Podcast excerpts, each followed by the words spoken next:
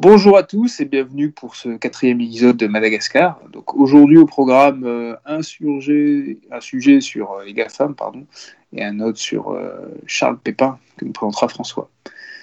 Donc je vais faire un petit tour de table. Donc nous sommes avec Fabien. Fabien, est-ce que ça va bien ? Salut, oui, ça va. Ça va. Alors, attends, parce qu'on a tous pris, depuis quelque temps, des années là. Non, moi j'ai encore quelques jours avant de prendre. Pour refaire rapidement le H-Sexville, là. Alors du coup, j'ai toujours 31 ans, ouais. Homme, Toulon.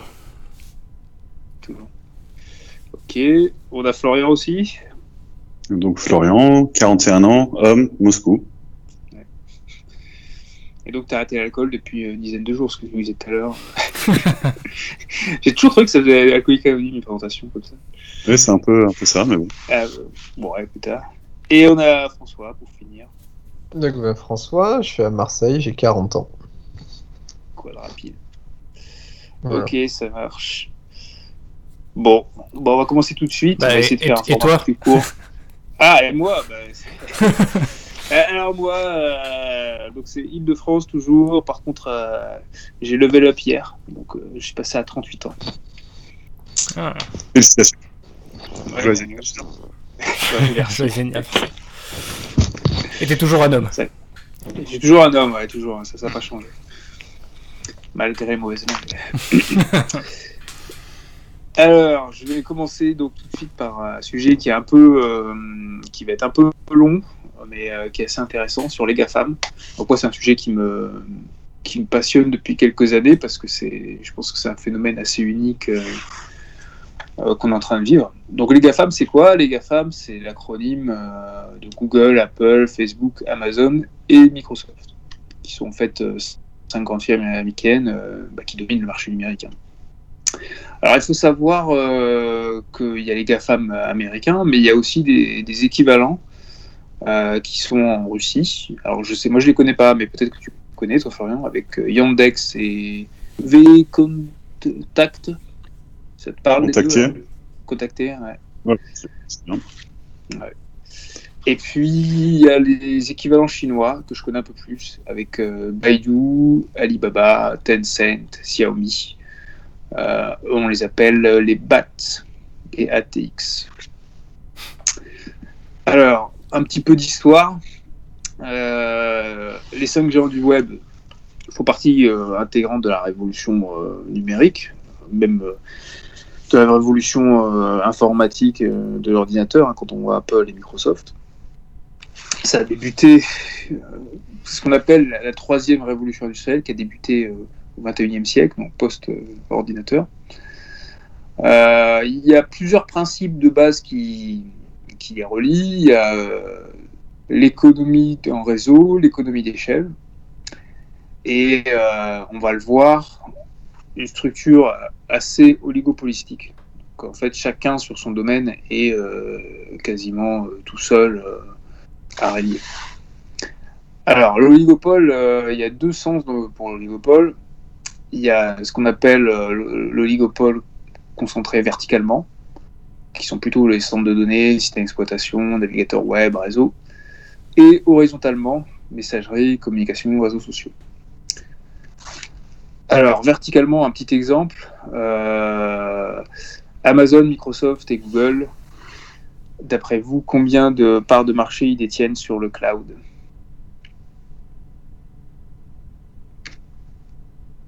Là, c'est un gros blanc. Franchement, Alain, je parle. À eux 3. L'accès au cloud, c'est-à-dire les serveurs que tu peux louer, etc. Ouais. Waouh.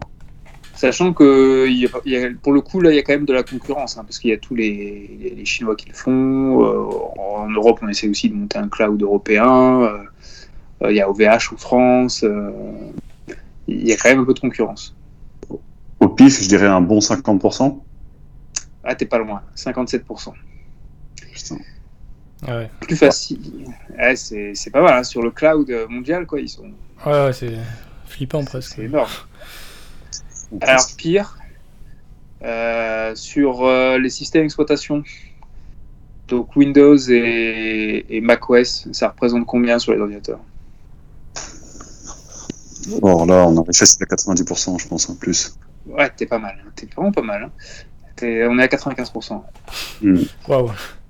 Ferme Wikipédia, Florian. Il est en train de dire. Moi, je dirais au pif 95%. Mais ah, c'est une valeur exacte. On a le juste prix. À repartir avec le Minitel. Alors, horizontalement cette fois-ci, donc c'est les systèmes de messagerie, etc. Donc, les services courriels, enfin les services d'email, entre Google, Outlook et un petit peu d'Apple, comment ça représente du marché mondial des emails ? L'envoi d'email ou le nombre de boîtes mail ? Le trafic ou... Ah, ça, tu me poses une colle là. Combinant tout type de messagerie, je sais pas si. Après Google, il y a une partie pro aussi. Hein. Il y a une partie pro aussi. Il y a une partie pro aussi. Ouais. Ah, puis d'ailleurs, Microsoft, la partie pro. Google, moi je me sers énormément. Hein. Ça doit. Ah, Google, parce que Microsoft, ils ont pas mal blindé le truc justement pour faire des trucs pro et compagnie. En fait, la question c'est qu'est-ce qui est pas là-dessus quoi. Enfin, non, mais je le dirais pour l'autre sens. Oui, c'est... Nous, on avait IBM à un moment, mais on l'a dégagé. Ah, bah, sérieusement, parce que. Non, mais il y a quoi aujourd'hui ? Enfin, moi, je vois ce que j'ai, je suis là, quoi.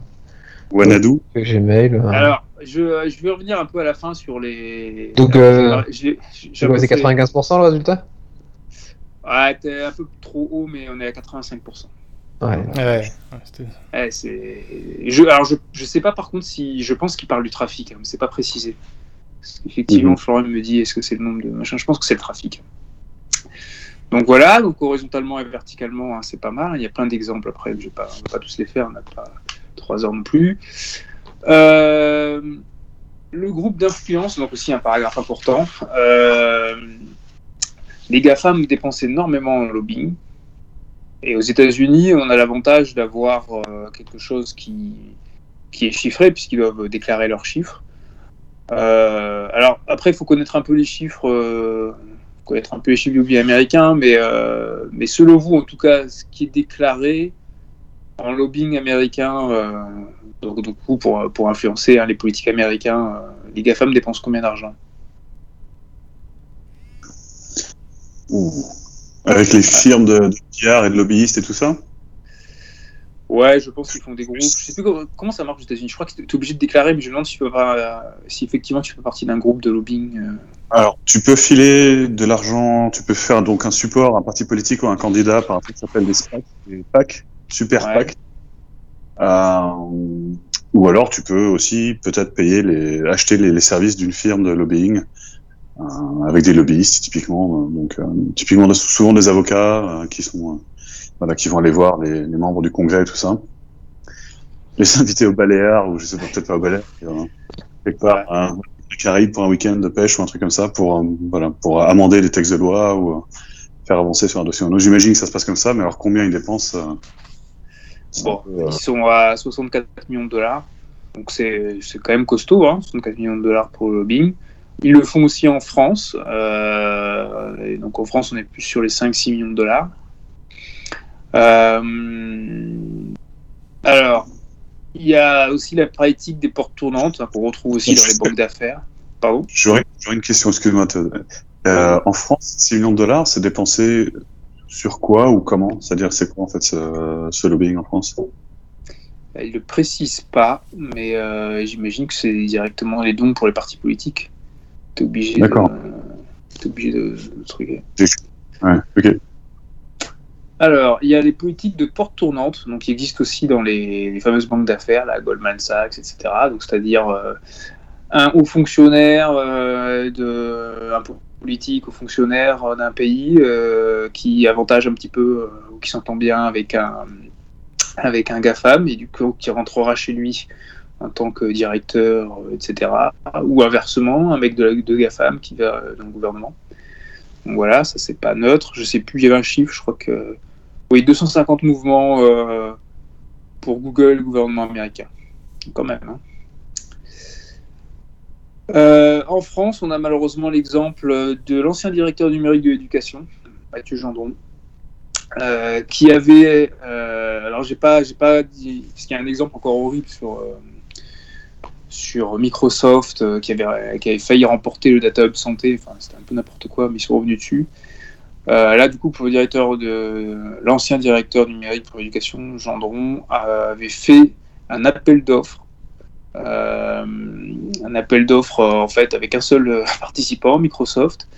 Sans appel d'offres, pardon, c'est marqué, sans appel d'offres. Et sans appel d'offres, il avait signé avec eux un contrat de 13 millions d'euros. Et ce type a été recruté par Amazon en 2018. Qui a fait son truc en 2016, un truc comme ça, et quelques années plus tard, il est recruté par un autre GAFAM. Donc ça, malheureusement, moi j'ai quelques doutes quand même sur, par exemple, Cédric O, qui a failli faire le Data Hub Santé avec Microsoft, qui est étrangement sur LinkedIn, enfin, moi je le vois un petit peu, qui est très proche d'Amazon, de Microsoft. Donc tu sais pas si, en fait, il n'est pas en train de se placer pour après prendre un gros poste là-bas. Ce qui est un peu embêtant quand même, quand tu es censé être impartial. Alors, autre point sur les GAFAM, il y a beaucoup de choses à dire. Il y a énormément d'informations qui sont collectées par les gens, mais du coup, on essaye d'influencer aussi les sites qui sont consultés. Ainsi, c'est surtout Google qui déclasse facilement les sites qu'il juge néfastes. Donc souvent des sites russes, socialistes ou des journaux d'enquête qui sont mal classés dans les recherches Google, étrangement. Donc, voilà, c'est quand même des choses moyennes, on va dire. Alors on va parler un peu d'économie. Juste un dernier point quand même important sur la politique aussi. Le Danemark a nommé en 2017 un ambassadeur auprès des GAFAM. Donc à la fin j'ai fait un petit truc sur qu'est-ce qu'une nation et est-ce qu'un GAFAM pourrait devenir une nation, c'est assez important de retenir ça, quoi. Donc il y a un ambassadeur auprès des GAFAM pour le Danemark. Alors l'économie, en termes de personnes, donc Google emploie 99 000 personnes, Amazon est à 600 000, Facebook on est à 35 000, Apple on est à 139 000 et Microsoft à peu près pareil, 144 000. Donc voilà, il y a quand même une disparité, on voit que Facebook est 20 fois moins gros quasiment que Amazon, ça s'explique parce qu'Amazon emploie beaucoup de gens aussi dans les entrepôts, etc., pour faire les petites mains. J'en parle pas trop là-dedans, mais bon, avec des conditions qui sont assez épouvantables, avec un robot qui toute la journée te dit ce qu'il faut faire, quel carton prendre, etc. Bref, ce qu'il y a, c'est que la croissance de ces GAFAM est hyper rapide. En 2008, en 10 ans, Google a multiplié par 6 ses revenus, Amazon par 12 et Facebook par 186. Bon, il partait de loin. Donc, faut quand même voir qu'en une dizaine d'années, je pense que, en France, t'as pas l'équivalent et en gros, t'aurais l'équivalent sur des startups qui marchent très bien, quoi. Sauf que là, on n'est plus sur des startups, on est sur des entreprises qui sont déjà, en 2008, déjà assez importantes, quoi. Donc, c'est quand même quelque chose qu'on a très peu observé dans l'économie moderne. Dans ce que tu mentionnes, Amazon, là, avec le Covid, ils ont tout défoncé. Ouais. Google, aussi. Pas le sentiment, je sais même pas s'il existe un autre moteur de recherche. Si, il y en a un qui sort, ils le rachètent euros dans la semaine, ça va être plié. Voilà. Et il doit y avoir des trucs de dark web et encore ça se trouve. Non, il y a des alternatives. Je le dis en rigolant, mais bon. Voilà, il y a des qui est français, qui est pas si mal. Et j'ai pas eu le temps parce que bon, j'étais un peu pris par le temps. Là. Je bosse pas mal en ce moment, mais j'ai pas eu le temps de faire un petit paragraphe sur les alternatives. Mais il y a de plus en plus de vidéos si tu vas sur YouTube qui vont te donner des alternatives justement aux GAFAM pour être un peu moins emprisonné. Mais... Alors, du coup, ma question c'était plus par rapport à Facebook en fait.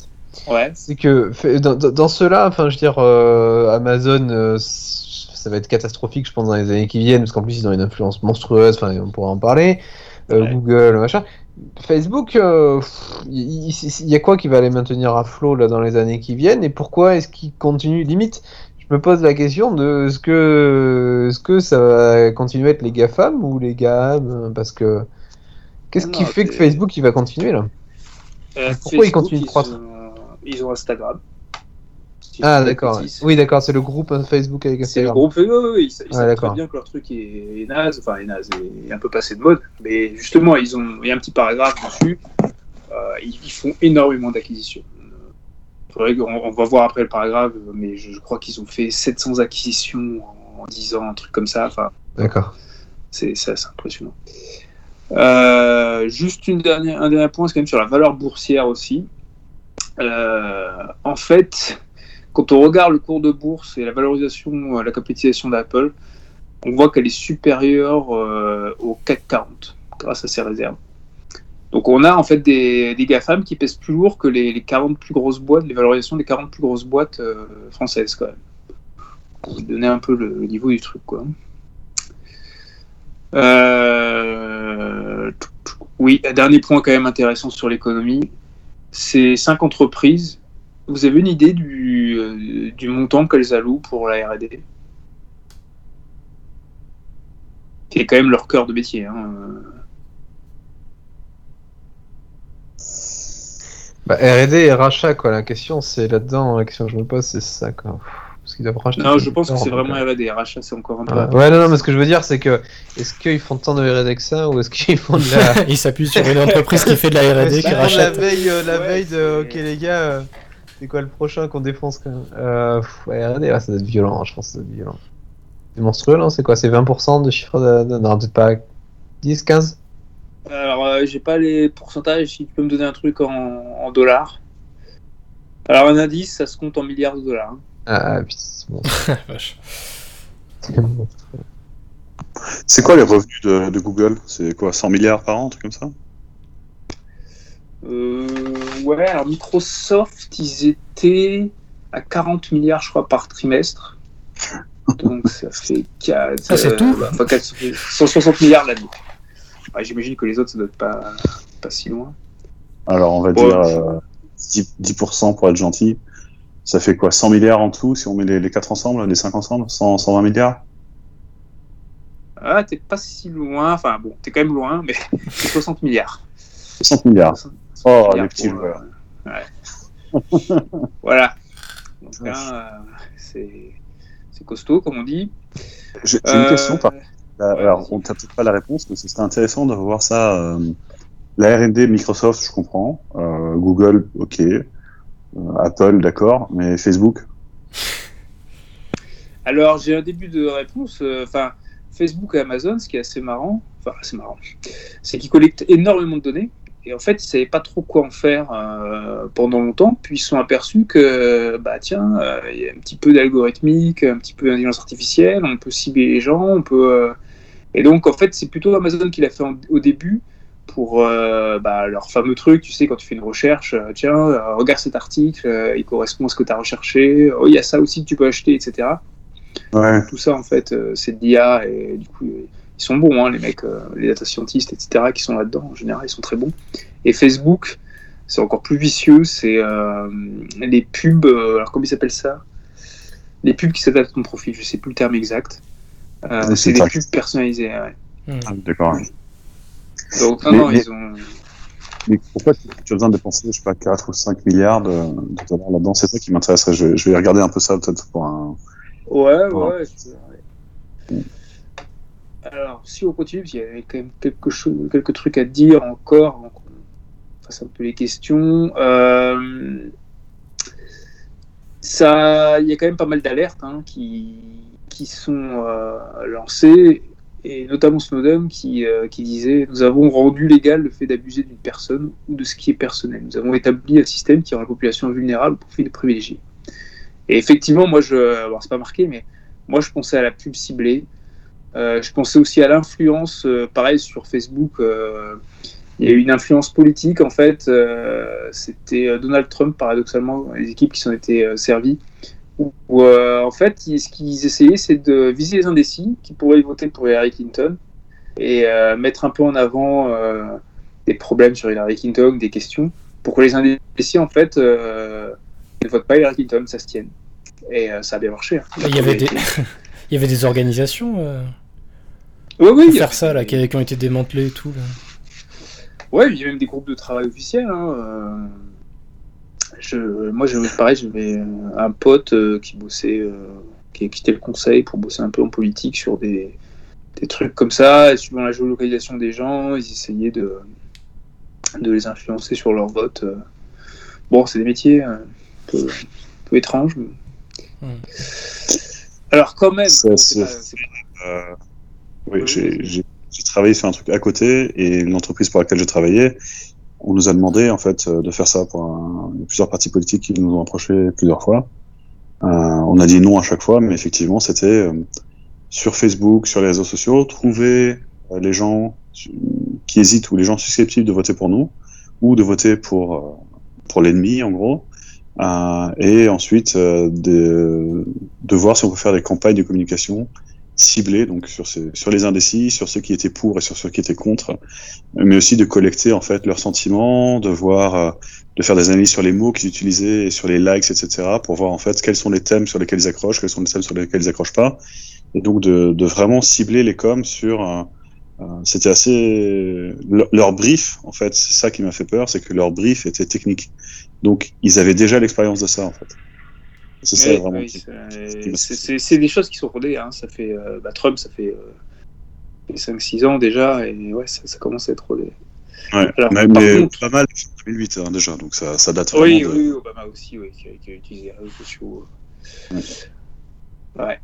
Alors quand même, c'est pas, enfin bon, les gens qui travaillent là-dedans sont pas non plus les pires crapus qui existent. Hein. Il y a régulièrement des gens qui travaillent dans les GAFAM, qui s'interrogent sur leur pratique aussi, parce que c'est vrai que en même temps, ça pose des questions qu'on se posait pas forcément avant, hein, sur la vie privée, sur une certaine morale, une certaine éthique. Et dans les faits notables, il y a une partie des employés de Google qui s'étaient insurgés hein, contre un projet avec le département de la défense aux États-Unis, où ils avaient gagné un gros contrat. Alors, officiellement, la direction parlait de 9 millions de dollars. Officieusement, on était plus proche de 250 millions de dollars.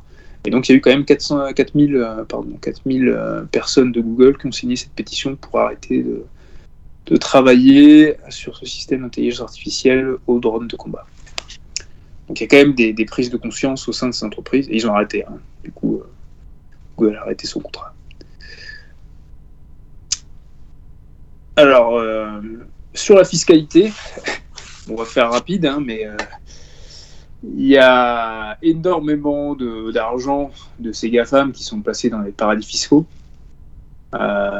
C'est aussi un des gros reproches qu'on leur fait, notamment au sein de l'Union européenne. Ils payent très peu d'impôts par rapport à leur chiffre d'affaires en France. Et justement, est-ce que vous savez combien de milliards Apple possède dans des paradis fiscaux? Je gagne un prix si... Si tu vas pas sur Wikipédia, oui. au pif, je veux dire, je sais pas, 300 milliards de dollars. Ah, c'est pas mal. 231. Ah, 231 ouais. Microsoft 130, Google 50. Et Google a payé 14 millions d'euros d'impôts en France, Apple 19 millions et Amazon 8 millions en 2017. Donc, on voit quand même le rapport de force qui est quand même particulier. Quoi. Léger écart. Moi, je suis... Ouais, vas-y. Ouais, pardon. J'avais écouté un podcast sur justement le fait que Apple était un petit peu, alors à prendre avec des pincettes, mais était un petit peu victime de cette association GAFAM, alors que dans le fond, ils étaient quand même vachement plus clean que les autres sur tout un tas de trucs, notamment la protection de données. Oui. Ça... Et les profits, puis enfin la gestion, et que c'était pas hyper fair-play de les mélanger avec les autres, quoi. Ouais, quand même, hein, sur les positions de monopole, sur ceux qui ont plus d'argent dans les paradis fiscaux. Après, sur les données, attention, parce que Apple, effectivement, te garantit, d'ailleurs, c'est devenu un argument de vente, comme quoi l'époque est merveilleuse, te garantit une certaine sécurité de vie privée sur tes appareils Apple, sauf qu'ils le garantissent pour leur écosystème. Si tu vas sur Google, si tu vas sur Gmail, si tu vas sur tous les autres trucs, bah, tu te retrouves à donner des données à Google, à Amazon, à tout ce que tu veux, quoi, à Facebook. Donc, tu n'as plus de garantie. Ils te garantissent les choses que sur leur propre écosystème. Donc, autant te dire que bon, si tu vas sur les autres trucs, tes données sont quand même partagées, quoi. Ok. Alors, on va parler un peu de concurrence. Alors, ce qu'on reproche aux GAFAM, c'est de déjà avoir une position de monopole sur pas mal de points. Je n'ai pas détaillé, mais il y avait quasiment une dizaine à chaque fois de technologies qui sont quasiment monopole. Mais le problème aussi, c'est que quand ils ne sont pas au monopole, ce qu'on disait tout à l'heure, ils rachètent. Et les GAFAM, en une douzaine d'années, donc les chiffres entre 2007 et 2019, ont racheté 700 entreprises, qui étaient des entreprises concurrentes. Donc, ça fait forcément grincer un peu des dents, hein. L'Union européenne est montée au créneau, même les États-Unis, quand même, ça a monté au créneau, parce que, en fait, ils peuvent détruire les boîtes américaines aussi qui se lancent, et ça devient des sociétés qui sont même plus. On est au-delà de la multinationale, quoi. On est sur un truc qui est tentaculaire. Alors, j'arrive à la fin. J'ai pas eu le temps de tout vraiment détailler comme je voulais, mais je me suis posé la question, parce que c'est une question qui commence à revenir aussi. Est-ce que ces GAFAM n'auraient pas le pouvoir, ou ne pourraient pas devenir une nation ?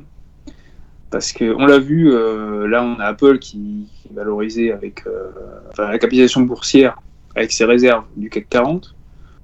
On a des entreprises qui sont considérées aussi par le Danemark, par exemple, qui a un ambassadeur avec eux, presque comme une nation. J'en ai pas parlé, mais Facebook essaye de faire sa propre monnaie, je crois que c'est le Lyria, un truc comme ça. Et s'ils ont un territoire quelques millions de personnes qui commencent à y habiter, on pourrait avoir une nation GAFAM, quelque chose comme ça. Alors j'y crois moyen quand même. Par contre, ce que je crois, c'est un peu ce qui se passe. Si vous connaissez un peu le cyberpunk, ou si vous regardez un peu la science-fiction, c'est qu'on ait des entreprises, des corporations, comme ils appellent ça, qui soient hyper puissantes et qui, en fait, gouvernent à la place des États, quoi. Souvent, dans les romans, dans le cyberpunk, en général, t'as ça, quoi. T'as des corporations qui sont au-delà des pouvoirs du président ou des gouvernements, qui ont leur propre milice, qui ont leur propre système de sécurité, qui ont leur propre... système de santé, etc. Donc, ils sont vraiment une organisation au-delà de la nation, quoi, supranationale. Donc ça, par contre, malheureusement, je pense que ça peut arriver. On a déjà des exemples avec Google qui avait mis des autocars à Silicon Valley pour aller chercher ses employés. Enfin, il n'y a pas Google, mais Google le fait.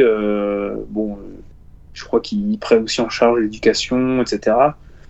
Donc on est quand même sur des signes qui sont un peu inquiétants pour le futur. Et je pense qu'il faudra une régulation. Je voulais juste finir quand même pour pas non plus faire un tableau trop noir de ces GAFAM, parce que la tentation pourrait être, et je l'ai eu à un moment, de se dire oui mais c'est terrible, il faut arrêter tout ça, il faut les démanteler, il faut supprimer, il faut plus utiliser, etc.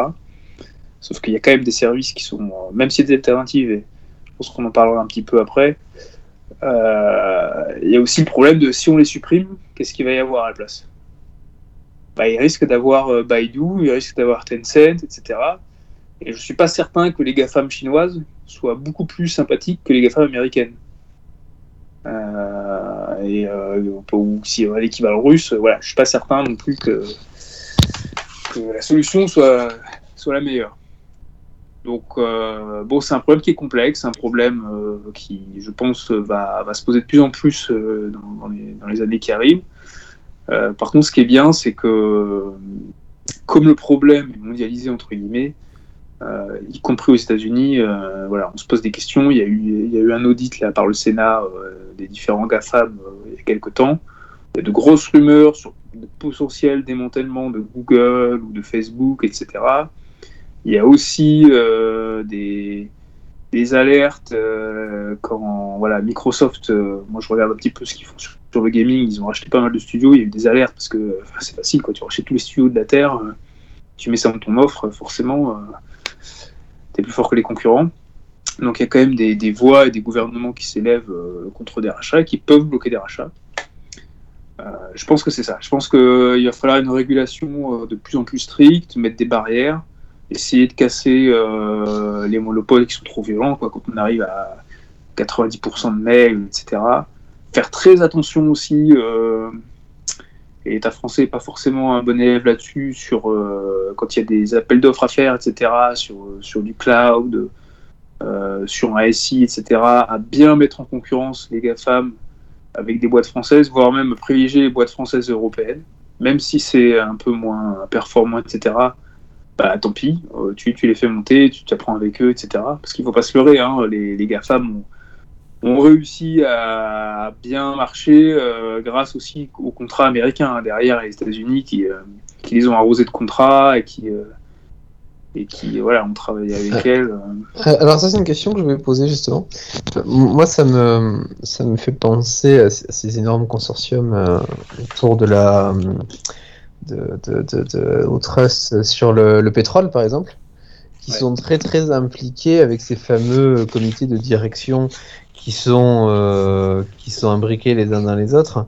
Bon, c'est le cas aux États-Unis, mais c'est aussi le cas en France, et qui du coup, enfin aux États-Unis en particulier, avec le financement des campagnes, se retrouvent à soit être très influents, soit carrément, c'est encore plus hallucinant, être carrément dans le gouvernement. Ils s'emmerdent pas, ils font pas semblant. Je sais plus les noms là, mais il y a des trucs vraiment hallucinants. Du coup, les GAFAM, j'ai moins entendu des choses comme ça sur la politisation des GAFAM et leur influence. Alors attention, mais comme on l'a dit tout à l'heure, il y a eu 250 portes, enfin je sais plus comment ils appelaient ça, mouvement de portes, là, donc tu as quand même 250 personnes, je sais plus en quelle année, en 2017, qui sont passées soit d'un GAFAM au gouvernement, soit du gouvernement à un GAFAM. Et tu as Mark Zuckerberg qui a fait plusieurs fois, donc le patron de Facebook, plusieurs fois des allusions comme quoi devenir président des États-Unis un jour, ça lui déplairait pas, quoi. Mm. Ouais, donc, en termes de GAFA et d'influence sur le gouvernement, je pense que il y a un peu un genre de symbiose qui est en train de se créer, en fait. C'est-à-dire que les GAFAM peuvent donner beaucoup de choses intéressantes à des gouvernements, et les gouvernements s'en servent, et petit à petit, en utilisant en fait les services des GAFAM, deviennent un peu en fait donc les clients, mais aussi un peu des copains. Donc on voit sur les contrats, je me souviens des contrats, il y avait une guerre de contrats entre Microsoft et Amazon. C'était un contrat avec l'armée américaine d'une dizaine de milliards de dollars. Il y a eu un deuxième contrat d'une dizaine de milliards de dollars. Enfin, c'est des chiffres assez hallucinants sur des. Je pense que là, c'était pour du cloud et des choses comme ça. Il y a vraiment un. Quand on en est à des contrats de 10 milliards de dollars, il faut imaginer en fait l'énormité des équipes derrière. Des deux côtés, hein, dans l'administration et chez Amazon ou Microsoft. Il y a toutes les boîtes d'ailleurs dont faisait partie Snowden, comme des boîtes de conseil, comme il était chez qui lui, Booz Allen. Ah oui, moi je pensais qu'il était à la sécurité, il était à la sécurité aussi. Ouais. Et donc déjà en termes, juste en termes de data, de l'exploitation des données en fait, qui permettent de segmenter un peu ta population et maintenant la population mondiale, justement, à travers justement des flux d'emails, etc. Ouais, c'est un peu, je pense. C'était un truc. Et en fait, donc il y a ça, en fait. Il y a ça, la possibilité des gouvernements de voir presque en temps réel ce que pensent et ce que veulent les populations. Ouais. Et ce qu'elles font. Et ce qu'elles font pas. Et là où elles dépensent leur argent, là où elles le dépensent pas, qui les aiment pas, qui les influence politiquement, qui les influence pas ou mal. Et donc ça, c'est vraiment, je pense, la première chose, moi, qui me fait très peur, en fait. Et on le voit très, très fort aux États-Unis, mais ça existe, je pense, aussi en Europe. Bon, c'est évident en Chine, c'est clair, ils ont maintenant un système social de notes, en fait, de notation. T'es ranké. Ouais, t'es ranké. Il y avait une épisode de Black Mirror comme ça, hein, mais c'est dingue. Ouais. Mais il y a aussi autre chose, c'est la politisation des GAFAM avec... Il y a eu, je sais pas s'il y a des scandales ou pas, mais je vois de plus en plus de récriminations contre Twitter, contre Facebook, sur l'élimination de comptes, de gens qui disparaissent en fait de Facebook et Twitter, d'un biais politique. Donald Trump qui s'est dégagé de Twitter. Hein. Ouais, voilà, mais bon, oui, mais c'est vrai, c'est l'exemple le plus connu de shadow banning, c'est-à-dire de scandaleux au passage, hein, parce que tu bannis. Ouais, c'est, voilà. Et donc il y aurait en fait des vrais biais politiques chez les, on va dire dans la classe de travailleurs supérieurs en fait. Hein, donc ils sont tous ultra diplômés, ils sont tous très intelligents. C'est des gens probablement qu'on en connaît en fait. Hein, c'est pas. Les gens qui travaillent chez les GAFAM chez les employés des GAFAM, je pense qu'il y a vraiment un énorme biais politique en fait. Et ce biais politique maintenant, il prend acte. Et on voit ça en fait sur les nouvelles qui sont mises en avant, sur celles qui ne sont pas mises en avant. Oui. Il y a vraiment donc sur tous les outils en fait de ranking, de scoring, de les algorithmes de lift. Hein, quand tu parlais de tes préférences qui apparaissent sur la page Amazon, les premiers algos, les premières formules s'appelaient le lift. C'est assez simple en fait. Et maintenant c'est vachement plus développé que ça. Et en fait tout ça tu peux les arranger un petit peu à ta sauce. Alors sur YouTube, les vidéos qui vont apparaître, c'est des trucs que tu vas aimer, mais il y a d'autres vidéos que tu aurais pu aimer que tu ne verras pas parce que YouTube, l'algorithme a décidé que politiquement incorrect. Et je pense que ça, c'est vraiment là l'influence en fait maintenant en termes de... Bah, t'as raison. Enfin, la campagne américaine, alors je l'aime pas, hein, mais anti-Donald Trump, c'était quand même assez violent, quoi. T'as tous les GAFAM qui avaient pris position contre lui, qui étaient plutôt démocrates.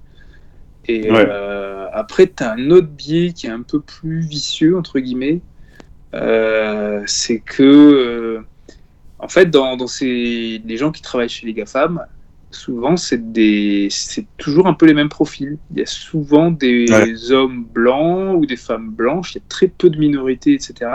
Donc, en fait, on le voit sur l'intelligence artificielle, c'est souvent des intelligences artificielles, alors bon, j'aime pas dire ça, mais pensées par des blancs, un peu pour des blancs, quoi. Il y a eu pas mal de problèmes, justement, sur la connaissance faciale, etc., qui marchaient pas bien avec des gens... En fait, je vais être cash, hein. J'avais une camarade de classe, quand je faisais un master, qui m'a dit « Mais si tu prends une photo avec ton smartphone, tu me verras pas. » Je fais « Comment ça ?» Elle était black, elle me disait « Bah, tu me verras pas. » Je fais, tu verras juste mes yeux. Je fais, attends, tu rigoles. Et effectivement, on a pris un selfie, c'était évident, quoi. Je me dis, c'est pas possible, c'est quoi. Et donc, tu dis, ouais, bah, l'iPhone est raciste, en fait. Mais c'est pas ça, mais bon. Ouais, c'est pas fait forcément. Voilà, c'était assez flagrant. Parce que c'est, quand tu restes que entre blancs, entre guillemets, ou entre asiatiques, forcément, tu penses pas aux autres. Et j'ai un autre exemple qui n'a rien à voir avec les GAFAM, hein, pour vous dire que c'est pas que les blancs, c'est, il y a pas longtemps, il y avait un type qui racontait qu'il était, il avait un problème aux yeux, machin, qu'il était au 15-20, un réputé à l'hôpital à Paris, et en fait, il y avait une nouvelle machine qui était faite par les Japonais pour faire un truc laser, quoi, en gros, pour les yeux. Donc il dit, ouais, super, et tout, il va, donc c'était un prototype, il va dans la machine donc se colle à ses yeux, et il commence à hurler, il dit, ah, et puis ça arrête tout, il dit, qu'est-ce qui se passe, et tout. En fait, son nez était trop gros comparé au nez des Japonais, donc la machine cassait le nez, quoi, quand ils faisaient le truc. Et c'est là où tu vois que ça peut être compliqué, parce que quand tu commences alors un selfie où ta copine elle apparaît pas, bon c'est pas génial, mais c'est pas non plus un truc, c'est pas du médical, quoi, entre guillemets. Quand tu vas commencer à avoir des intelligences artificielles qui ont peut-être pas avoir les spécificités, voilà, de d'autres races, machin, enfin bon, sans entrer trop dans les polémiques, là tu vas peut-être avoir des biais qui sont plus emmerdants, quoi. Il y a autre chose que j'ai vu récemment, c'était sur les comptes Patreon, mais aussi même maintenant sur les comptes en banque aux États-Unis et sur les comptes de paiement, genre Stripe et PayPal et tout ça. Des commentateurs politiques, alors tu peux dire ce que tu veux, mais normalement il y a une liberté d'expression, des commentateurs politiques qui perdent leur compte PayPal, leur compte Patreon, leur compte et les moyens de paiement. Et donc en fait les GAFAM et on va dire associés, donc les écosystèmes autour, avec un biais politique qui est vraiment devenu évident, je pense, en 2020, se mettent à décider en fait qui a le droit de parler, voilà, ou qui a le droit d'avoir un auditoire payant. C'est aussi sur les comptes YouTube. Alors tu peux dire ouais mais c'est des gens de droite qui sont racistes, etc. Je sais pas, peut-être. Hein. Franchement, il y en a forcément, c'est clair. Mais si tu commences, la vraie question c'est ça, c'est si moi j'ai accès à YouTube et que j'utilise YouTube comme plateforme pour m'exprimer et que j'ai des followers, mais que YouTube décide un jour, bah en fait non, tu dégages parce qu'on n'a pas aimé ton commentaire, c'est XYZ. Effectivement, t'as aucune. Quand t'es influenceur, influenceuse, machin, sur YouTube, sur TikTok, sur même Twitter, etc. Si un jour t'as un contenu un peu borderline ou qui plaît pas à la politique du GAFAM, tu peux dégager du jour au lendemain. Donc t'as vraiment des chiffres d'affaires et tout, ton parti, etc. qui peut dégager. Alors il y a effectivement le problème de l'extrême droite, etc. Bon, l'extrême gauche, j'ai l'impression que c'est un peu plus protégé, et encore que. Par contre, il y a plein de problèmes aussi, des fois, assez stupides. Moi, je regarde sur la notion de droit d'auteur sur YouTube, t'as quand même des gens qui... Enfin, c'est Joueur du Grenier, là, qu'on parlait, que j'aime bien, qui fait des petits sketchs et tout, et forcément, ces petits sketchs, des fois, il met des musiques un peu connues, ou des extraits de machin, etc., mais qui représentent quasiment rien dans la vidéo. Et rien que pour ça... La vidéo, hein. Voilà, il se fait striker la vidéo. Et donc, il perd un mois de travail, quasiment 2 semaines de salaire, enfin, pour des choses voilà, qui sont... Et après, je crois qu'il peut discuter un peu avec eux, mais la discussion a l'air dure, hein, parce qu'il raconte un peu ses déboires sur YouTube. En face, il n'a pas des mecs hyper compréhensifs, quoi. Hein. Il strike, et puis après, il regarde, puis après, il restrike. Enfin, des fois, il est sur 3 ou 4 versions de sa vidéo, quoi. C'est quand même... Faut être conscient, voilà, pour les créateurs, etc. C'est bien parce que c'est gratuit même. T'as une exposition qui peut être pas mal, etc. Mais t'es aussi à la merci de leur politique interne, quoi. Même sur les gens qui donnent des cours de guitare, par exemple, ou de piano, ou qui jouent une chanson au piano. Ouais, tu regardes Guitar Girl, toi, je suis sûr. Oui, bien sûr. Je sais pas ce que c'est, mais évidemment, 100%. Ah bah là, t'es à voir Guitar Girl pour le coup. Là. Ça vaut le coup d'appel. Bon, et en fait, ils se font striker leurs vidéos parce que, oui, ils ont repris, je sais pas, Michael Jackson au piano, et t'as pas le droit. Donc, c'est assez... Sur le droit d'auteur, oui, je pense que là aussi, c'est YouTube qui veut pas prendre de risques, en fait. Ouais. Voilà, avec les majors. Ouais. C'est pareil partout, hein. Sur les plateformes de streaming aussi. Sur les podcasts. Moi, je suivais des podcasteurs là, qui faisaient des classements de rap américain ou... même de rap français, etc. Et au début, c'était la fête, ils pouvaient mettre des extraits et tout. Et là, ils se retrouvent avec tous leurs podcasts quasiment strikés, quoi. Parce qu'il y a il y a la SSM qui s'est un peu réveillée en France, qui a dit « Attends, ils font quoi, là, des podcasts sur le truc, etc. » Et voilà, quoi. Maintenant, c'est fini, quoi. Tu peux plus faire de podcasts avec de la musique, etc. Tu vas te faire striker, hein. Il y avait Metallica aussi qui jouait à la fin d'une conférence là, de Blizzard. Et je crois que Twitch a le coupé pour mettre, je sais plus, une autre version de la musique, enfin je me souviens plus exactement le truc. Mais en gros, du coup, tu avais même Metallica qui avait pas le droit de jouer sa propre, enfin d'être diffusé alors qu'il jouait son propre morceau, quoi. Et comme ils avaient peut-être pas signé des trucs sur les droits, les machins, donc. Je sais plus ce qu'ils avaient fait exactement, s'ils avaient mis une autre chanson, une chanson d'une répète, enfin. Mais c'était fou, quoi. On pouvait même pas les écouter, donc tu les voyais jouer, machin, mais. Ils jouaient leur propre morceau. C'est mais ils n'ont pas mis Ariana Grande à la place, ça va. Non, ça va. Bon. Elle est physiquement intelligente, mais après... juste un petit mot quand même, pour finir, les alternatives aux GAFAM. Alternative à Google, François, tu as Kant, qui est un moteur français, bon, qui fait le travail, même si je crois qu'il s'appuie un peu sur le moteur de Microsoft. Il s'appuie sur Google. Non, il s'appuie sur... je sais pas où il s'appelle le truc là, de Microsoft. Là. Bing. Bing, voilà. Après, t'as DuckDuckGo. DuckDuckGo. DuckDuckGo, pardon. Ouais. Qui marche pas mal aussi. Voilà, moi j'avais utilisé ces deux-là. Franchement, pour les recherches un peu basiques que je fais, l'équipe, machin et tout, tu les retrouves facilement, quoi. Donc t'as pas besoin d'avoir Google. Pour les boîtes mail... je me suis mis sur laposte.net parce que l'air de rien c'est français et ouais, voilà, quoi, je sais que mes données transitent pas là-dessus, donc je suis en train de migrer mes comptes, tous mes trucs Gmail là-dessus. Pour Google Maps, c'est un peu plus compliqué parce que Google Maps est quand même assez performant, mais quand tu as un truc, on a aussi un truc qui fait l'équivalent et un peu moins performant. Après, sur Apple, tu as Plan. Donc, si tu restes dans l'écosystème d'Apple, tes données ne sont pas partagées. Donc ça va. Après, ben, les règles de base, hein, protéger tes données comme tu peux sur Facebook, pas forcément tout partager, faire attention voilà, quand tu communiques tes informations, etc. Pas mettre ton mail partout, pas mettre trop de traces partout. Après, c'est compliqué aussi parce que comme il y a pas mal de rachats, LinkedIn par exemple, c'est Microsoft, c'était racheté il n'y a pas très longtemps. Viadeo qui était français, c'est un peu pas le figure, quoi, il n'y a plus grand monde dessus. Ouais, des fois tu as des équivalents, des fois tu en as moins.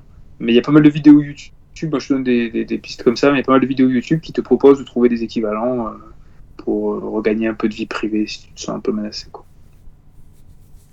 En termes de substituts, pour les browsers et tout ça, j'utilise quelque chose qui s'appelle Brave, donc B-R-A-V-E, ouais. Et j'utilise des VPN aussi. Ce que je fais je remplace parfois des apps sur mon téléphone, sur mon smartphone, par en fait des trafics web aussi. Sur le darknet. Donc, je passe par un serveur au Mexique. Alors, j'ai utilisé Tor, Onion et tout ça. C'est un peu lent, mais parfois j'utilise encore. Effectivement, je suis allé sur le dark web plein de fois, mais c'est pas super. Parfois, ça fait peur, donc j'y retourne plus en fait, parce que je suis vraiment tombé sur des trucs qui font peur. Voilà. Mais donc Brave, c'est un browser qui marche plutôt bien, qui est assez rapide. C'est pas le dark web, Tor ? Tor, c'est le dark web. Ouais, c'est l'accès, c'est l'accès à ceux qui sont pas référencés. Ouais. Et donc ça plus un VPN, et si tu remplaces des applications mobiles par en fait une page web, on va dire Brave, qui est un browser qui respecte un peu ta vie privée, et tu colles ça en fait comme icône dans ton smartphone à la place de l'application mobile, tu as un peu plus de vie privée en fait. Voilà. C'est-à-dire que c'est pas l'application qui chope tout de suite ta data, ce sera via un browser.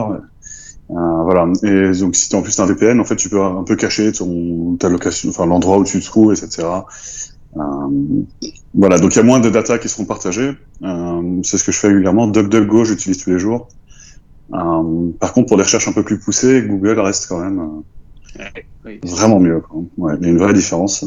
Surtout si tu fais un peu de recherche académique ou des trucs comme ça, là, vraiment, Google, est devenu incontournable quand même, hein. Dans les navigateurs, t'as Chrome qui fait un navigateur, bon, qui vaut ce qu'il vaut, il peut faire un peu le taf si t'es pas trop gourmand, si tu fais pas 15 onglets ni rien. Et après, t'as des versions, alors je sais pas trop ce que ça vaut, Chromium, etc. Je crois qu'ils sont des versions épurées de Chrome et normalement un peu plus sécures, mais il faut voir ce que ça donne. Ils sont notamment dans des distributions Linux, hein. Voilà. Je pense qu'on a fait le tour, non ? Vous avez encore des points ?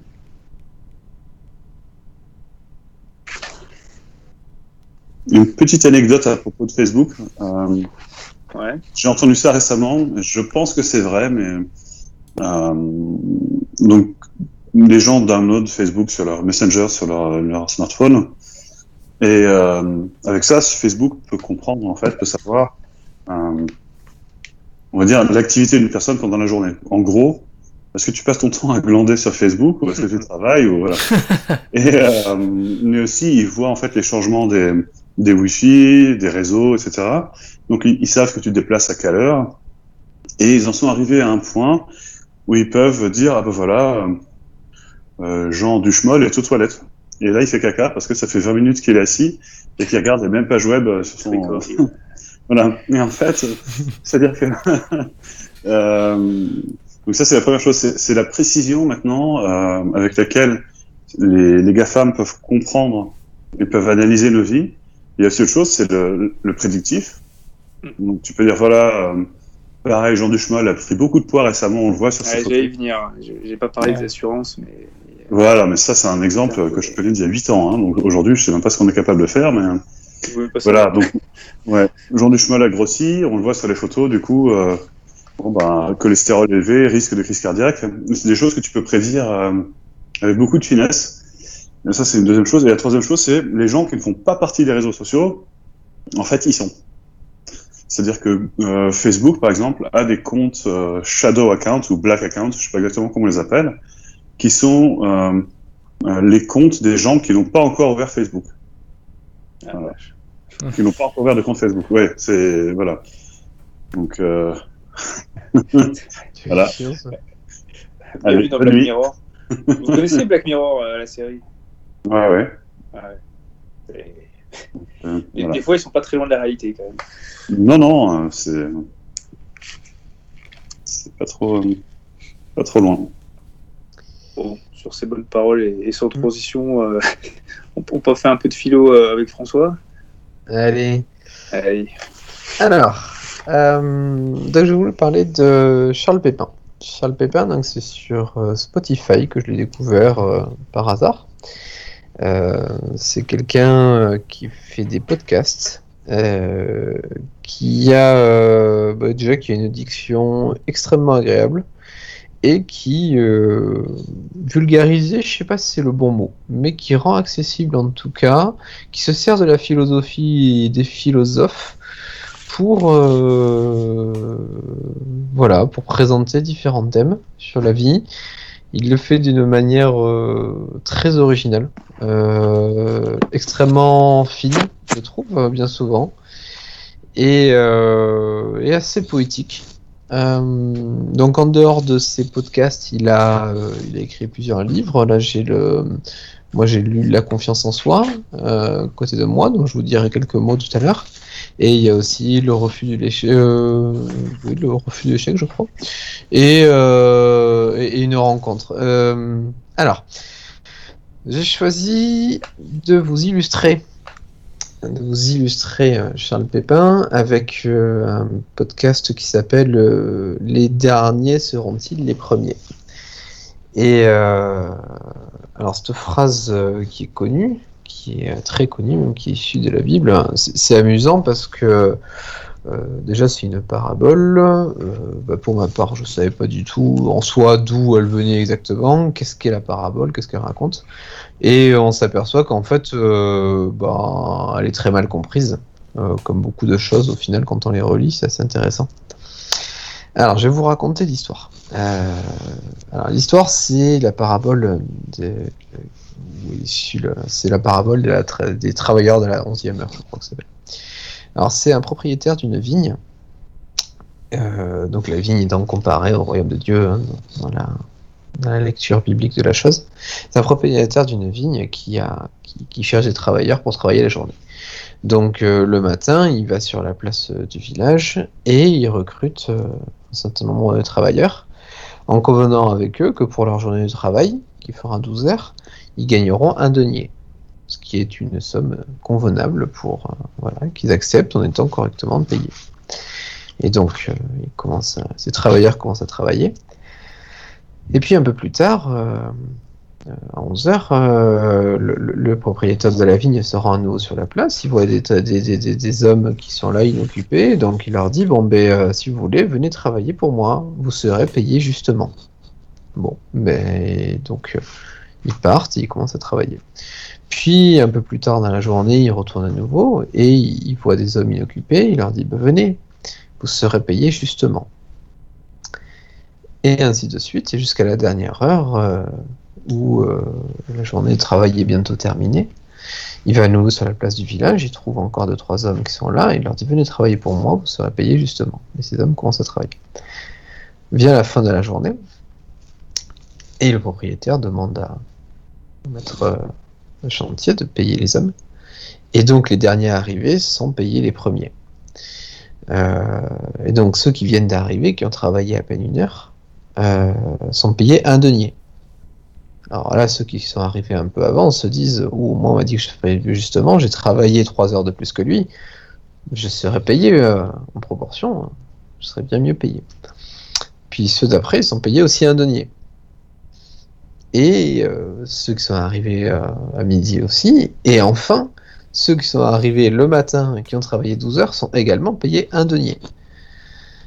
Alors là, là ces hommes-là qui travaillent toute la journée, ils disent aux propriétaires, mais enfin, c'est pas normal, on a travaillé toute la journée, on a supporté la fatigue, la chaleur, on a payé un denier, on a payé le même prix que les autres. Et là, le propriétaire lui répond, mais enfin, on a convenu ensemble que je te paierais un denier, tu es payé de manière équitable, ça te satisfaisait, en quoi ça te dérange que je sois également généreux avec cet autre travailleur. Alors, du coup, alors juste pour compléter un petit peu, ensuite la parabole s'attarde sur le fait que du coup les derniers seront payés les premiers et qu'au royaume de Dieu, il n'est pas nécessaire, en gros, d'être arrivé dans les premiers, d'avoir été croyant dans les premiers, pour, même si une demi-heure avant ta mort, d'un coup tu te dis c'est bon, je suis chrétien, j'y crois, c'est bon, tu seras accueilli au royaume de Dieu. Alors c'est assez démago comme truc en termes de marketing, c'est très. Ouais, je vois pas c'est pas grave, mais c'est donc c'est intéressant cette vision-là, c'est de dire ok. Mais il y a une autre phrase dans l'évangile selon saint Marc qui dit pas tout à fait la même chose. Il dit parmi les premiers, certains seront les derniers, et parmi les derniers, bien seront des premiers. Ce qui n'est pas tout à fait la même chose. Et donc, sur la base de cette parabole qui est expliquée là, donc qui est support pour illustrer derrière tout un tas de propos. Alors déjà c'est hyper intéressant de se rappeler, de retrouver des choses comme ça parce que voilà, on perd totalement de vue. Donc du coup il y a plusieurs thématiques qui sont abordées dans le podcast de la suite. Il y a la notion d'injustice. Moi c'est quelque chose qui m'a beaucoup marqué parce que c'est une chose avec laquelle j'ai du mal. J'ai du mal à accepter en effet que en ayant travaillé plus, quelqu'un d'autre puisse gagner autant, ou bien en ayant travaillé la même chose, un autre puisse gagner plus, mais en soi, on oublie de se concentrer. On oublie de se concentrer sur le fait que si soi-même on a ce qui nous convient, en quoi ça nous pose un problème qu'on soit généreux avec quelqu'un d'autre. C'est la... Charles Pépin cite aussi, alors je suis désolé, c'est des références bibliques, mais dans l'absolu, c'est pas du tout connoté d'une religion. J'ai cité celui-là de podcast parce qu'il m'a vraiment beaucoup marqué dans son discours, il m'a vraiment, même par rapport à mes enfants et tout, j'essaie vraiment de prendre en compte des choses que j'ai vues. Il cite aussi la parabole du fils prodigue, où en quelques mots, c'est un fils qui déçoit son père, qui quitte la maison, qui part pendant des années, pendant que l'autre fils reste à s'occuper de son père vieillissant, il s'occupe des champs, il s'occupe de tout, il n'est pas plus remercié que ça. Puis le fils qui était parti revient la queue entre les jambes parce que il a déçu, etc. Et puis le père dit à son autre fils, va chercher le veau gras qu'on va saigner pour fêter le retour de ton frère, etc. etc. Il est pardonné, c'est merveilleux. Et là le frère qui est resté s'occuper de lui dit, mais enfin mon frère il est parti, etc. Il nous a abandonné, il revient, il a déçu tout le monde. Moi je suis resté là à m'occuper. C'est pas fair play quoi. Et le père lui répond la même chose, il dit mais en quoi quel est le problème qu'on fête librement, l'esprit libre, le retour de ton frère et voilà, et puis en quoi toi ça te crée une injustice quoi. Et donc il y a tout un développement, donc il y a plusieurs développements, donc c'est vraiment fin hein, c'est les idées s'enchaînent en faisant des citations sur des philosophes, etc. Donc il y a tout un développement sur cette notion d'injustice. Voilà, comme je disais, c'est une notion moi qui me touche, mais qui touche déjà tout le monde, hein, mais moi qui me touche beaucoup. Ça permet vraiment d'être interpellé sur le fait de se dire mince, mais c'est vrai, etc. On prend des exemples vraiment pertinents. Et après il y a toute une deuxième partie du développement là, de ce podcast là sur la notion donc pour essayer de reprendre un peu le propos, dans l'idée en fait de cette paye de ces travailleurs qui ne sont pas payés plus en ayant travaillé plus, c'est qu'en gros il faut accepter le côté aléatoire de la vie et le fait que dans la vie il n'y a pas forcément directement de rétribution au mérite. Et du coup, donc, là-dessus, Charles Pépin mentionne le bouddhisme, mentionne un certain nombre de choses avec la notion de karma, sur le fait qu'on peut considérer notre société est conçue autour de la notion de mérite, autour de la notion de si tu travailles bien, alors tu auras des bonnes études, si tu as des bonnes études, alors tu auras ceci, si tu fais toutes les choses nécessaires dans ta vie, alors tu seras heureux et tu seras une bonne personne.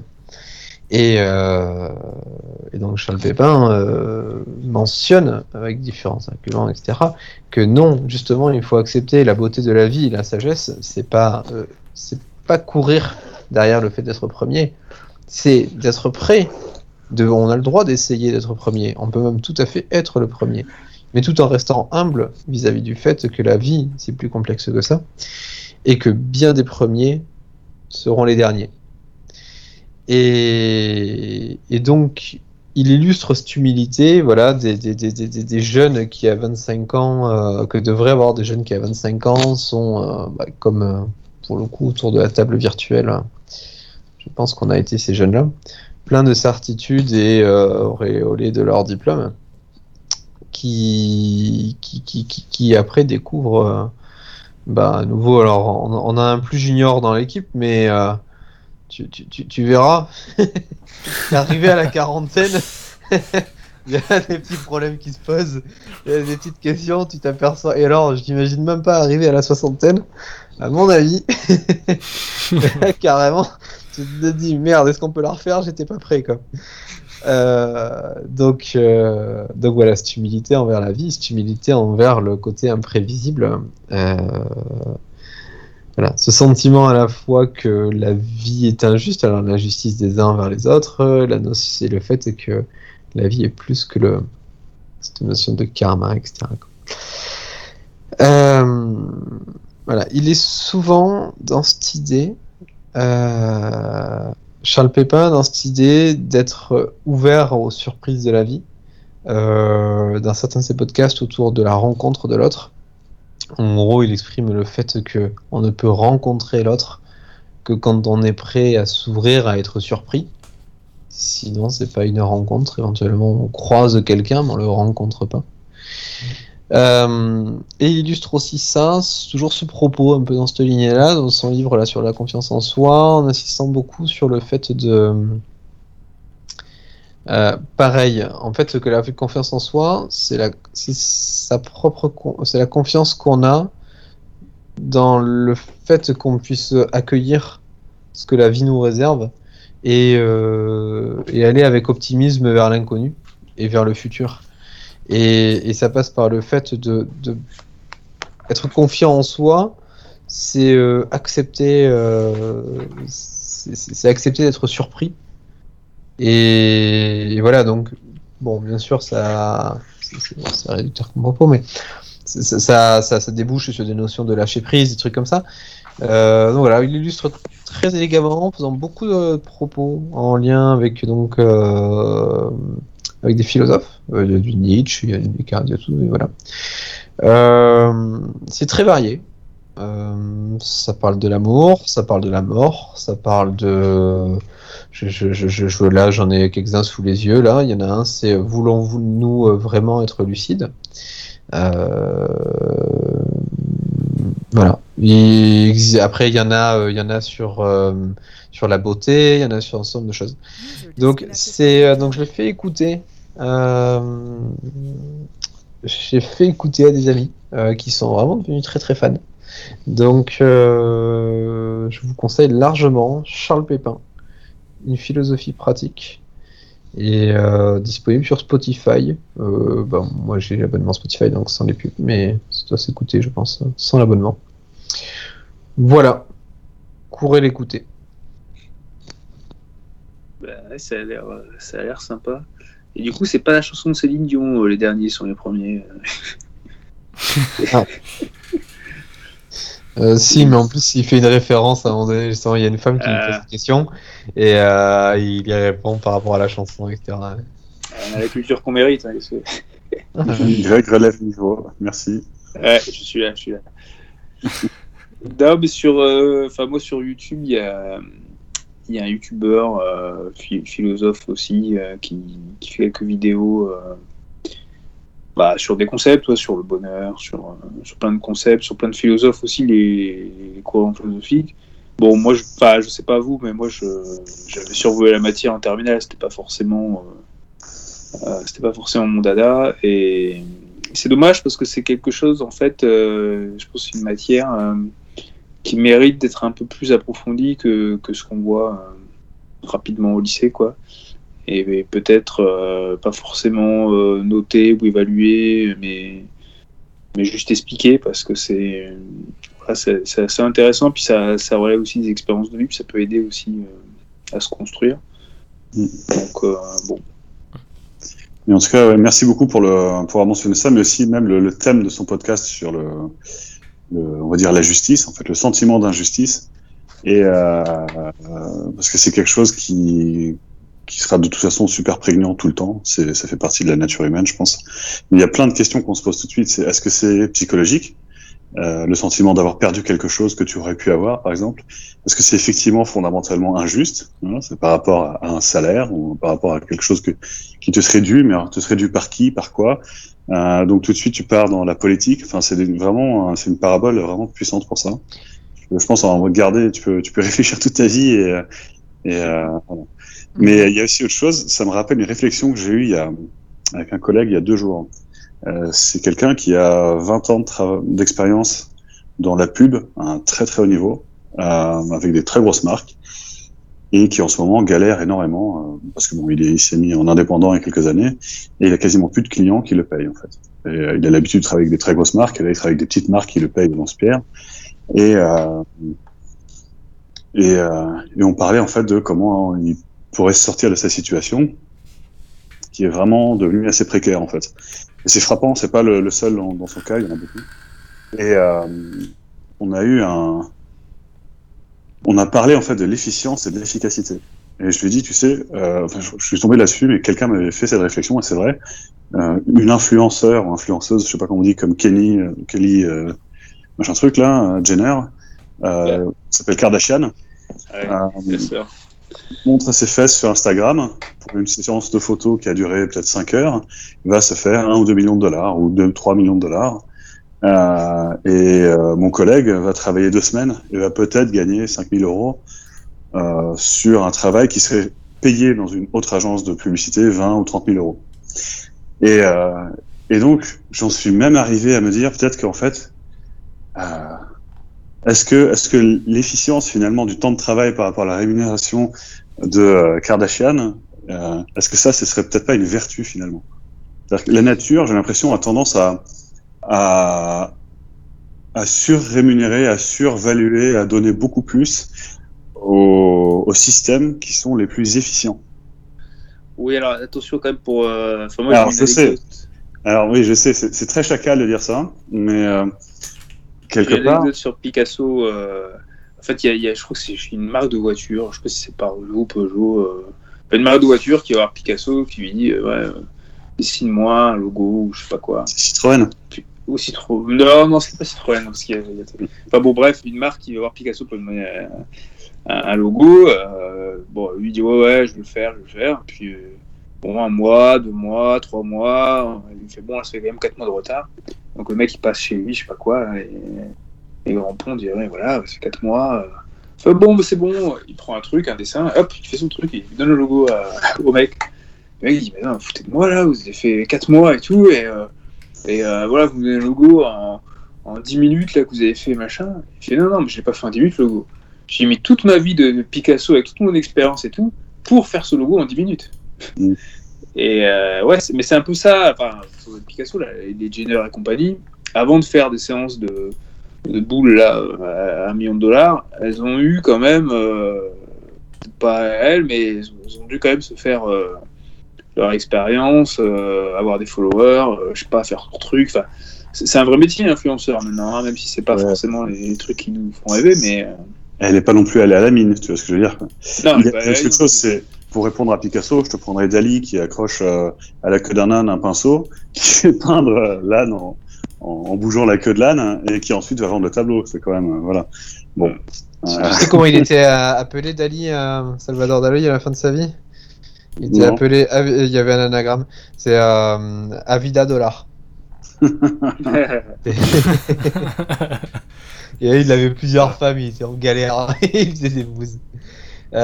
Après, tu parles de l'efficience et tout. Ok, mais l'idée aussi, c'est d'accepter qu'il n'y a pas forcément de logique. Ouais. C'est une idée. En fait, c'est... Moi, j'ai lu un livre, c'est un très très beau livre. C'est Réveiller les lions. Alors, c'est assez connu, hein, mais. C'est un médecin européen qui en Afrique noire rencontre il y a une histoire avec une femme etc, il est dans un pays en guerre, etc, un truc avec beaucoup de morts, de violences, de conflits, une précarité totale, alors que lui dans sa vie de confort, et nous dans une idée occidentale de cause et conséquences, quoi, et du fait que les choses ont un sens et un but. Et que, comme un peu ce que disait Charles Pépin, qu'on est habitué à cette notion de mérite. Et on cherche le mérite. Même, tu disais, je crois que c'est toi, Greg, qui disais, oui, mais Kardashian, elle a fait ceci ou cela en amont. Parce qu'on veut mettre une logique derrière ça. Et en gros, la rencontre dans ce livre, c'est beaucoup autour de ça, du fait qu'il y a une acceptation de la part de cette femme africaine, du fait que non, il n'y a pas de sens dans la vie, il n'y a pas de logique, il n'y a pas de... Ils peuvent mourir et il n'y a pas de raison pour lesquelles ils sont morts ou pas, quoi. C'est vraiment une autre vision de cette acceptation de la fatalité, quoi, au sens propre. Ouais. C'est un message que j'ai reçu d'un ami récemment, parce que j'ai eu des moments assez tragiques cette année, fin 2020, de ma famille, qui m'avait envoyé ça. C'était un géorgien qui parlait en russe. Alors, bon, comme il parlait en russe, je comprenais. Et en fait, c'était un psychologue géorgien des années 70, en pleine URSS, qui avait une approche vraiment fataliste, en fait, mais qui disait, voilà, il n'y a aucun sens cosmique à ta vie. Et donc, une fois que tu comprends ça, tu peux effectivement ne pas chercher, en fait, de drame dans ce qui t'arrive. C'est pas quelque chose qui est contre toi. C'est juste, ça arrive. Comme dirait l'autre là qui courait, comment il s'appelle, Forrest Gump, shit happens. Et, voilà. Et c'est vrai, en fait. Enfin, quelque part, c'est vrai. On n'a pas envie de l'accepter. Là, j'ai vraiment du mal à accepter ça. D'un côté, tu as les religions qui viennent aussi essayer de donner un sens aux vies en disant voilà, il y a le paradis, il y a ci, il y a ça, faut faire comme ci, faut faire comme ça. En l'occurrence, attends, tu dis il y a les religions. En l'occurrence, justement, là, ce qu'on rappelle dans le podcast, c'est que à la base, c'est pas ça le message, c'est justement de dire, je sais pas à quel moment on a foiré le message. Il y a plein de trucs comme ça dans la Bible ou ailleurs. Non, mais c'est intéressant en fait de voir comment on a dévié souvent des propos en fait. Tu vois, c'est les derniers en fait, parce qu'au départ on zappait. C'est le truc. Non, moi, je disais pour que les gens en fait aient pas. Parce que je pense que bon, de plus en plus de gens se rendent compte qu'il n'y a pas forcément de sens des fois sur pas mal de choses. Et je pense pour un peu se réconforter de se dire ouais, il n'y a pas de sens, il n'y a pas de machin, il n'y a rien après la mort et compagnie, ils s'orientent vers les religions, c'est plus confortable, quoi. Comme ça, d'un seul coup, tu es dans un univers où il y a un sens, il y a une vie après la mort, il y a ci, il y a ça. C'est dans ce sens-là que je dis ça. Ouais. Alors pour le coup, pour revenir sur le podcast, il y a un truc que j'ai pas rappelé déjà, c'est que la compréhension de départ des derniers seront les premiers. Bah c'est quoi ? C'est cette vision très les petits sur terre seront grands au paradis, et en gros cette évidence qu'on a, qui est que la religion est là pour faire accepter son sort sur Terre, surtout pour ceux qui sont les plus mal lotis, en disant bon, nous gonfle pas, t'inquiète pas, t'auras une place au paradis, une place de choix. Et je sais pas comment, mais en tout cas, on en est arrivé à cette compréhension-là parce que c'était celle qui était la plus confortable pour tout le monde, alors que c'est vraiment pas le propos. C'est une nuance là.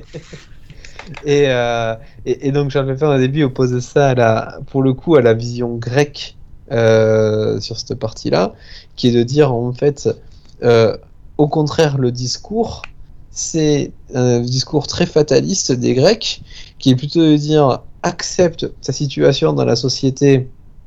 En gros, c'est accepte ta situation dans la société telle qu'elle est, parce que de toute manière, elle va pas changer demain. Et sois gentil et ferme ta gueule. C'est-à-dire, dans les chrétiennes, c'est plus de dire non, mais là, t'en baves un peu sur Terre, mais promis, tu seras au chaud, et puis ceux qui étaient seigneurs sur Terre, bah, mais au paradis, ça sera tes esclaves. C'est la compréhension. Les Grecs, c'est plutôt non, mec, tu vas être esclave. Fais-toi à l'idée, ça va pas changer, promis, quoi. Voilà. C'est... Bon, il dit ça différemment, hein, mais. Voilà. Mais ouais, je pense qu'on a tous essayé un peu de chercher du sens, des fois où il n'y en avait pas forcément, ou un peu la quête du bonheur, qu'est-ce qu'il faut pour être heureux, qu'est-ce qu'il faut pour machin. C'est des questions naturelles, et c'est vrai qu'avec l'âge, tu trouves plus de réponses que étant plus jeune. Moi, c'est vrai qu'à la vingtaine, etc., des fois, je faisais un monde des trucs qu'aujourd'hui, je trouve assez futiles et pas forcément intéressants, et tu relativises, quoi, en prenant de l'âge. Ouais, la crise de la quarantaine chez le Quadra, ah, oui, diplômé avec maison et deux enfants, c'est de se dire, enfin je suis un peu dans le scope, tu ne dises personne. Voilà. C'est de se dire, merde, mais pourtant j'ai fait perfect, quoi. J'ai fait perfect sur tous les trucs, j'ai coché toutes les cases et tout, j'ai même tendu ma perfect. J'ai tendu ma haie ce matin et tout, j'ai même nettoyé ma voiture. Et tu te dis, putain, je suis là et tout, et j'ai fait tout comme il fallait, machin, et... merde. pourquoi c'est plus compliqué que ça, finalement. C'est beaucoup ça, faibles, quoi. Hein, t'as des signaux faibles, des fois, sur des choses que tu peux pas forcément voir... Ouais, c'est vachement une conception de se dire, on est vachement dans une conception de se dire, vas-y, passe les étapes, en gros, comme une formule mathématique. La vie, c'est pas une formule mathématique, quoi. C'est, tu fais pas ABCD, t'arriveras forcément au bonheur, quoi. C'est... Oui, bien sûr. Bah, ouais, et heureusement, parce que sinon, ce serait un peu triste. Mais... Ouais, mais... On a aussi des conceptions de succès qui sont assez basiques, hein, on va dire. Oui. Voilà, et qui sont renforcés perpétuellement. Et d'un autre côté, on n'a pas envie de lâcher. C'est très difficile pour quelqu'un de lâcher en fait ces ficelles de valeurs, parce que et ça peut être vrai d'ailleurs, hein, que ça peut être vu ou perçu par la personne comme un échec en fait, l'acceptation d'un échec. Quelque part, ça peut être vrai, c'est pas toujours vrai, je pense en fait, c'est même rarement vrai. Si l'échelle avec laquelle tu commences est totalement fausse en fait. Voilà. Et c'est un message qu'on a en fait. Le fond de ça, c'est un message qui est devenu récurrent. Par exemple, même dans un film comme c'est un livre d'abord comme Fight Club, le célèbre monologue de, je sais plus comment il s'appelle, Tyler Durden. Tyler Durden qui dit voilà. On n'est pas des petits flocons de neige, on n'est pas gna gna gna, on n'est pas tous uniques et merveilleux, et faut arrêter de se prendre pour des futures stars en fait. Ouais. Je pense que les générations qui arrivent, qui eux sont accros à l'image beaucoup plus que nous on l'a été, parce que nous finalement c'est une télévision, tu te balades pas avec la télé dans la poche. Ouais, je pense qu'ils vont déchanter, peut-être, hein, j'espère que non. Vers la trentaine, 35 ans, ça va commencer dans 10 ans, quoi. Ça va commencer un peu à... C'est toujours dur de savoir ce qui est passé. Par rapport à quoi tu dis ça ? Pourquoi tu penses que des choses ? Par rapport à l'immersion qu'ils ont dans un... Il y a plusieurs choses, en fait. Il y a des discours et des idées qui passent, en fait, beaucoup dans les réseaux sociaux. Ah oui, ont tendance un peu à rosifier les choses. Il y a un star system qui s'est établi. Ouais. Toutes les choses, par exemple, toutes les mises en valeur des influenceurs, par exemple. Les gens, il y a des mecs qui ont des canaux YouTube, j'en ai vu un aujourd'hui. Ils montrent ces paires de chaussures à $12,000. Les Nike Louis Vuitton signés par Kobe Bryant, dans son appartement à 7 millions de pounds, quelque part à Dubaï. Et tu dis, bon, bah, c'est très bien. J'ai regardé sa bio, en fait, son père est milliardaire. Mais lui fait semblant que c'est un célèbre homme d'affaires, etc. Et là, effectivement, on en revient. Les premiers seront les derniers, mais bon, les derniers, parfois, sont bien servis, quoi. C'est dû à toi, jeune entrepreneur. La question est vite répondue. Voilà. Et là, par contre, là, je pense que l'éducation intervient quand même. Enfin, bon, je dis ça, mais je suis pas encore confronté, mais peut-être avec les adolescents, etc., pour replacer un peu... il y a l'église au milieu du village, c'est une expression footballistique, mais voilà, peut-être partager des valeurs, etc., puis parler. Enfin, moi, c'était... Je sais pas, je pense que c'était pareil pour vous, quoi. Moi, je n'avais pas forcément de velléité de devenir artiste, mais bon, souvent, j'entends mes parents dire « Attention, les chanteurs, il y en a 1 sur 10 000 qui arrivent. » Ils avaient raison, d'ailleurs. Les acteurs, c'est pareil, il faut être du milieu, etc. Il y a quand même des messages où on te dit « Voilà, si tu fais des études, quand même, tu as plus de chances de trouver un boulot quand même acceptable, d'avoir une vie sympathique, etc. » Bon, si tu te lances dans les carrières artistiques où tu n'as pas forcément de talent, etc. Bon, il y a quand même des messages à faire penser, quoi, à faire passer, pardon. Effectivement, le mec qui veut plus tard devenir youtubeur chaussures Louis Vuitton, Kobe Bryant, il peut y en avoir peut-être 1, peut-être 2, mais pas 10, quoi. Mmh. Mais pour en revenir à ce collègue qui est vraiment très doué, qui a tous les prix que tu peux imaginer dans son... Enfin, il est reconnu, hein. Il gagne pas, il travaille dur, il fait tout bien, il a une éthique de travail que je trouve impressionnante, il a tout ce qu'il faut. Et pourtant, il ne gagne pas un rond. Donc tu peux dire, ouais, c'est dur. C'est dur. Après, bon, à part les phrases bateau, dire ouais, faut se remettre en cause, faut se réadapter, faut peut-être se réorienter. Et tout. Ça doit pas être simple quand même à vivre. En France, t'es quand même protégé quand t'es salarié, etc. Bon, t'évites quand même ces situations-là. Ouais. Donc ouais, non, c'est quelque chose d'ultra réel et je pense qu'on le sera. C'est un message, on va jamais en sortir. Ça fait partie de la condition humaine, je pense. C'est une réponse à la condition humaine directe. Ouais, mais vous pouvez. Enfin, vous pensez pas quand même qu'avec le temps. Enfin, moi, je le vois un peu comme ça. Alors, peut-être que c'est encore un peu trop positif et trop naïf, mais j'ai l'impression qu'avec le temps, quand même, j'arrive à un peu mieux hiérarchiser les problèmes, avoir un peu plus de discernement, comme diraient certains, et voilà, de voir vraiment les trucs qui me plaisent, les trucs qui me plaisent moins, et voilà, d'être un peu plus... Moi, je me considère mieux maintenant que à l'adolescence, par exemple. Bon, je n'ai pas une adolescence terrible, mais je veux dire, bon, à l'adolescence, il y avait plein de questions, je ne sais pas trop quoi faire, etc., bon, comme tout le monde, un peu, quoi. Là, bon... J'ai quelques réponses. Je pense être, alors je sais pas sûr, mais je pense être un peu moins con quand même que quand j'étais adolescent. Tu parlais combien de langues adolescent aussi ? Tu parlais 5 langues déjà ?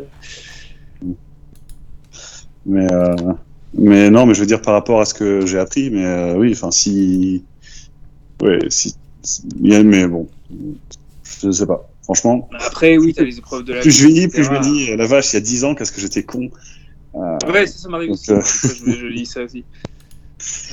Je trouve ça effrayant.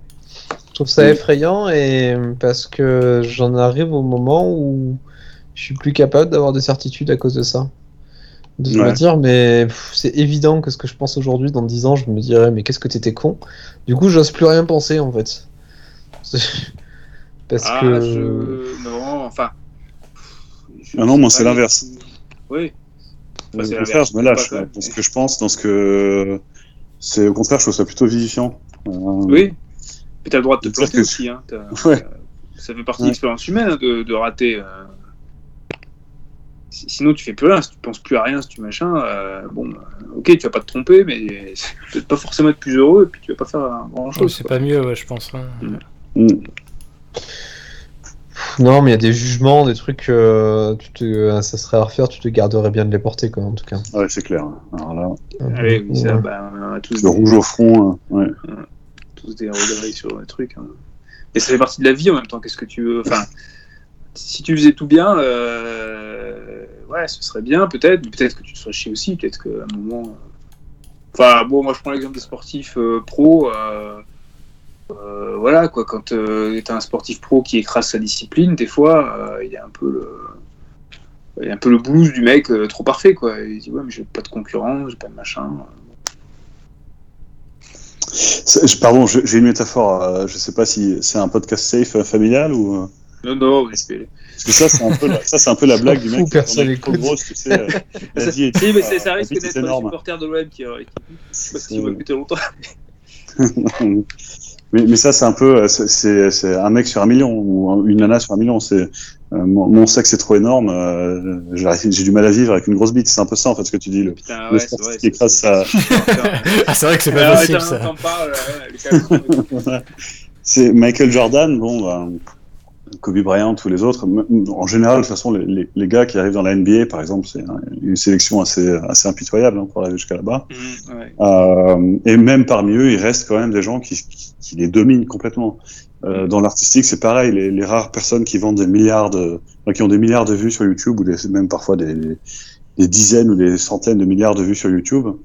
Et la plupart des artistes sur YouTube vont avoir 500, 700, peut-être aujourd'hui 2, 3000 vues. Mmh. Et ouais, c'est système de star, hein, c'est effectivement t'as très peu de gens au sommet de la pyramide qui captent tout l'argent, etc. Ouais. Alors moi, pour faire une métaphore avec le tennis, peut-être que François, tu connais bien aussi, mais je regardais des youtubeurs tennis qui expliquaient que en France, pour vivre du tennis, faut être dans le top 100 mondial, ce qui est quasiment impossible, quoi. Faut vraiment être hyper fort. Et même en étant 100e, c'est très compliqué. Tu vis à peine parce qu'il y a les voyages, les machins et tout. Donc en fait, en gros, pour bien vivre du tennis, il faut être dans le top 20, top 30 mondial. Ou bien passer ton brevet d'état, de bosser dans ton club, faire des cours particuliers avec les mamies et tu vas te chercher. Du coup, tu quittes les hauts niveaux. Ouais, c'est ça. C'est qu'il disait en fait, c'était leur conclusion. Il dit si vous voulez vivre le tennis, en fait, être pro c'est quasiment impossible. Par contre, vous pouvez passer votre brevet, faire du du coaching, etc., faire progresser les gens, travailler des fois avec des tennismen de haut niveau. C'est ce qu'ils recommandaient en fait dans leurs vidéos. De toute façon, ils le disaient, si vous voyez que vous gagnez pas toutes les compétitions, que vous n'êtes pas surclassé, que vous n'êtes pas machin. À 12 ans, déjà, 11-12 ans, c'est mort. Si tu vois que t'es pas tout le temps meilleur, c'est même pas la peine d'essayer.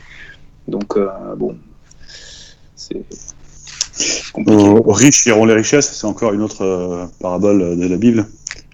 Mais en gros, il y a beaucoup de choses comme ça dans la nature. Ce qui est gros amasse, en fait. Oui. Mécaniquement, si on revient un peu aux GAFAM, ils amassent mécaniquement beaucoup d'argent, parce que forcément... Facebook, c'est typiquement ça. Le réseau social qui a le plus d'abonnés ou le plus de membres attirera le plus de membres. Tu deviens plus sexy quand t'as je sais pas combien de milliers de followers, des machins, tout s'ouvre, etc. Mais moi là je vois, j'ai encore un petit niveau avec mon millier de followers, mais je commence à voir des mecs de trucs. Alors c'est plutôt fouteux. Des mecs de trucs de foot là qui m'envoient des trucs de vidéos, je parle avec les footeux qui suivent les podcasts sur le philosophe Charles Pépin et les GAFAM. Je suis pas sûr que putain, notre type n'est pas assez le prévu là, je suis pas sûr que ça plus poil dans le truc, c'est pas grave. Et j'avais une question sur la Super League mais je suis pas sûr qu'on ait le temps. L'étude de marché, on est loin du compte. On est un peu loin du truc. Mais par contre, ça dit, si un jour j'ai un peu de temps libre et tout, ce qui n'est pas le cas pour l'instant, peut-être que je ferai un truc sur le foot, mais peut-être des clips d'anciens matchs ou des trucs comme ça. Parce que j'ai toujours trouvé ça sympa et puis revivifiant quand tu vois des super joueurs, les Zidane, les Maradona ou même les plus récents, là, Messi, etc., qui font des super trucs et tout. Je trouve que ça motive, etc., avec un peu de musique épique. Je trouve ça super bien, quoi. Peut-être que, Bref. Qu'est-ce qu'on fait ? Alors, je pense qu'on a pas mal débattu. Moi, j'arrive un peu à ma limite de temps, parce qu'il va falloir que j'aille mon fiston. En tout cas, merci à tous ceux qui sont disponibles. Merci aussi à tous ceux qui m'ont écouté jusqu'au bout. S'il y en a. Et puis, on essaie de se refaire ça quand on aura un peu de temps, tous. Et surtout de passer encore un bon moment. Je pense que c'est le principal. Ouais, avec grand plaisir. Yes. D'accord. Merci à tous. Merci. C'était top. Tu régalais. Ouais. Merci. Salut. Merci. Salut. Ciao.